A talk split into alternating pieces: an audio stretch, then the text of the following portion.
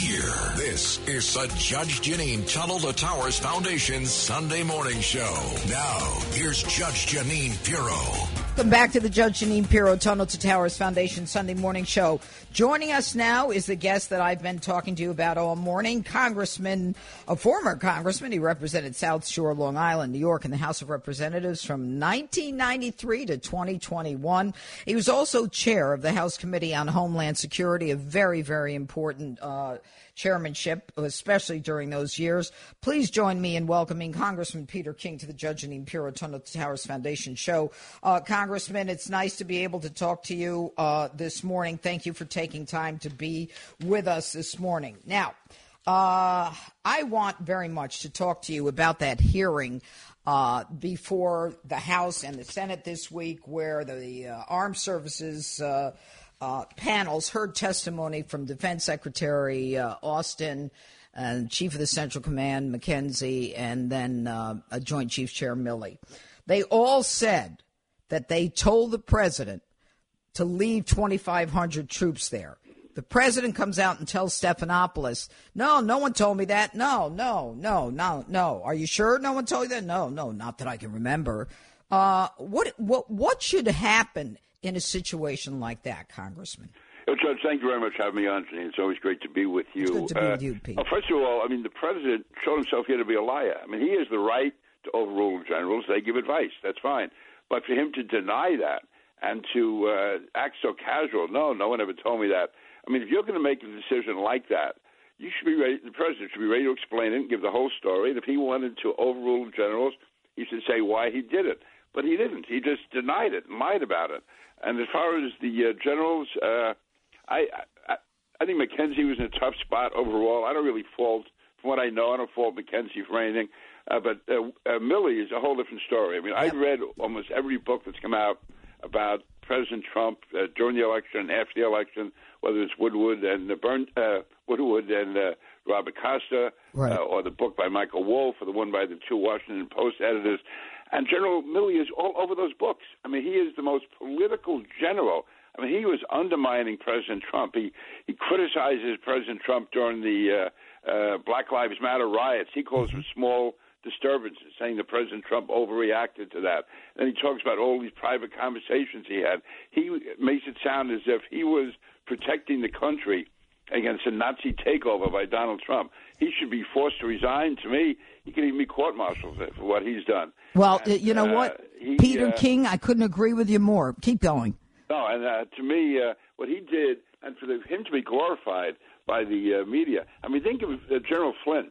General Flynn was doing his job by reaching out to the Russians. That was uh, totally, totally appropriate for, national, for an incoming national security advisor. Right. Say, hold off. We're going to be coming in. We're going to have our policies. That is totally legitimate. In fact, he would have been negligent if he didn't do it. Instead, he was basically forced out. It led to him being indicted under really totally phony uh, charges and to have his life ruined because he was doing the right thing. Now you have Milley uh, speaking secretly to uh, China, and I don't buy this. Uh, if he actually did say that uh, you know we're not going to attack, even that you shouldn't be telling the enemy what you're going to do or not do. And China is the enemy right now. But to say that if we are going to attack, I will give you forewarning. Now that what that means is China would try to preempt us by firing nuclear weapons at us by killing Americans. Exactly. I mean, this is absolutely disgraceful. That is not his job. It's the commander in chief. So for a guy who acts as if he was trying to protect the nation from a fascist takeover, this in many ways was a military coup that General mm-hmm. Milley was carrying out. You know what's interesting is, I mean, before I even get to Milley, the idea that, that you know Biden is saying no, they didn't, no, they didn't, no, they didn't, and then oh, they were split. Not that I can remember. So Biden is either lying, uh, or he doesn't remember, or he is too stupid to understand, just as you stated, that he can say, sure, but I made this decision. Wh- which is it? Is he a liar? Is he too stupid to understand that he doesn't have to follow what they say and make believe he never heard it? Or uh, does he not understand, you know, what's going on? I mean, does, is this guy, you look, Congressman you Peter King, you've been in, in Congress for a long time. Not one of them is acceptable. I mean, uh, if he doesn't know what he's doing, obviously he shouldn't be the president. If he if he forgets it that quickly, he shouldn't be president. If he is lying that openly to the American people over a matter of life and death, then it raises real questions about his ability to be president. I mean, this isn't uh, something where you're trying to interpret a phone call or you, whether you're trying to uh, explain away a campaign contribution from somebody. You're talking about an out and out lie. Americans died, Afghans died, and President Biden is lying about it. I mean, this is just unacceptable, inexcusable, and to me, it violates his oath of office. You know, and but if if if President Trump makes a phone call, let's impeach him. Now, let's talk about impeachment. It is certainly an impeachable offense, uh, and but we don't have the numbers in the House. Uh, and it's really that simple. And, uh, you know, I think a few congressmen have talked about impeachment, but what do you think is going to happen in 2022 uh, as it relates to Biden? I would say that uh, unless, well, first of all, let me just say as far as the Congress, unless Republicans really do a poor job, uh, we should have overwhelming majorities in the House and certainly get a majority back in the Senate. I mean, everything is leaning toward that. And then it'll be our job at that time to fully investigate, going back on this, fully investigate anything that happened, get all the details on it, uh, to see if, the, if uh, President Biden was, was being irresponsible, whether he was being totally duplicitous, and to be able to prevent these policies going going forward. As far as impeachment, uh, I generally try to shy away from that because that become a uh, you know, a, uh, uh, a, a very slippery slope. Listen, I strongly oppose the impeachment of President Trump. That was absolutely absurd. Uh, mm-hmm. but even in this case, where the president has acted irresponsibly, also, you know, the uh, reality is if uh, uh, Joe Biden goes, then we get Kamala Harris, oh. uh, which is uh, oh. no. I mean, she has to be. I don't know of any vice president who has made such an impression in so short a time and uh, in, in, in such a negative way. I mean, mm-hmm. it's. Uh, she, uh, I mean, just you know, going back, even whether it was Joe Biden when he was vice president, never carried on the way Kamala Harris is. I mean, she's being isolated. Nobody wants her. The White House doesn't want her. Democrats don't seem to want it, and I don't know. I don't know what she's doing. I mean, well, what she's doing to do is and she basically refuses to do that. What well, she's what, done is really teach us how to giggle or laugh, whatever that. that you know, I, I, have to tell you, Congressman Peter King, that as a woman, uh, you know, who's run for office many times, I am mortified by a woman who reaches that level of power. And I'm very proud of women who reach a, you know, whatever level of, of, of, of power they can reach. I mean, good for them. But when they are cacklers and do nothing but laugh and show themselves to be less than competent. And you know it, it is it is such a disappointment for women. It is so disheartening for women to say how did this woman get get there? And there's a lot of talk about that a lot of talk about what she did in California and how she got to be attorney general. But you know that's not that's not my point here. But to see a vice president as a woman who is as inept and as incapable of carrying out any duties or causing people to rally round her is unbelievable. But I want to talk while I've got you, Congressman King. I want to talk to you about what's going on with that $3.5 trillion Build Back Better bill. That's what they call it. Now, the, the progressives uh, apparently stopped the passage. Nancy Pelosi, it seems like, is no longer speaker that the progressives have her by the short hairs. I mean, are the, are the are the radical liberals running Congress now? Yes, to a large extent they are, and uh, there's no love at all between Nancy Pelosi and AOC in that crowd. But Nancy Pelosi is scared of them. I mean, they have uh, they can run primaries in so many districts around the country. They have access to control so much of the funding that's coming in, whether it's from Soros or others. And I saw when I was there. I mean, they were able to block uh, legislation. They were able to move the Democratic Party to the left listen, uh, you know, she uh, AOC defeated Joe Crowley. Right. Around, they knocked off Eliot Engel. They forced Nita Lowey not to run. They almost defeated Carol Maloney. They made an all-out effort to defeat Henry Cuellar in Texas, and he had to spend I don't know how many hundreds, hundreds of thousands of dollars, and he only won by two or three points. And he's mm-hmm. probably the best Democratic congressman they have. So they don't want. They they really want to sort of keep her calm, keep her happy, give her as much as they have to to. Uh, move forward. Right now, listen, I mean, the Democrats, if I were a Democrat, if they had gone ahead and voted for the $1.2 trillion bill, which come out of the Senate with bipartisan support, right. President Biden could have had a big, big bill signing ceremony saying this is a great bipartisan infrastructure bill. I got it through. Instead, uh, AOC is willing to kill that because they want to get the socialist program rammed through in the so-called rec- uh, reconciliation bill. No one knows what's in the bill, and I'm saying that legitimately. They really haven't even written the full bill yet, and we're talking about three and a half trillion dollars. They put a dollar amount there, but that's going to transform our society. And apart from uh, individual parts of it that you or I may disagree with, you know, when Franklin Roosevelt had the New Deal, when LBJ had the Great Society, each of those programs was a separate vote, a separate bill, separate set of committee hearings, separate debates. I mean, uh, this reconciliation bill is just going to ram everything through. There's not going to be any debate on any of the real issues that are in it, and it's going to put it all. If it ever passes, it would transform the government with one piece of legislation. It's absolutely shameful it's being done this way, and uh, it shouldn't be done at all. But to be, if you are going to do it, at least try to do it through you know the legislative formula. I think that I hope I hope Joe Manchin holds firm. I hope Kyrsten Sinema holds firm.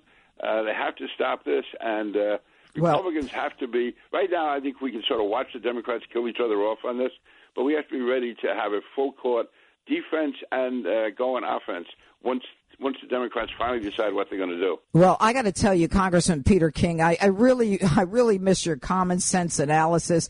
I really miss your strength. I mean, you were always right on the money in terms of, you know, your your position on issues that that that had us secure as Americans. Right now, uh, and in my opening and and on my show Justice last night uh, on Fox, you know, I talked about this is this is the not so slow creeping of socialism into America. And if they get this 3.5 billion, I mean, even the civilian corps, civilian climate corps, whatever they called it, I mean, I guarantee they're going to have more power than the police. I mean, I see what's going on in Australia. They're arresting people, locking them up on COVID issues. I mean, I, I expect that to come here. And Americans, they only have one option right now, and that's the voting booth. Is that, am I right? Absolutely, I agree with you completely. Uh, this to me is, uh, and we have to mobilize. We can't we can't let our guard down. I think uh, I've seen it, for instance, like in 2018 when President Trump wasn't on the ballot. A lot of Republicans didn't bother coming out. The Democrats come out in full force. Right. That's how they were able to take over the House. We have to we have to mobilize. We have to be out there, and we can't just sit back and complain. We have to really be out, be out there on the firing line in the trenches, getting the job done because really we're fighting for the survival of our country as we've known it for 200 years.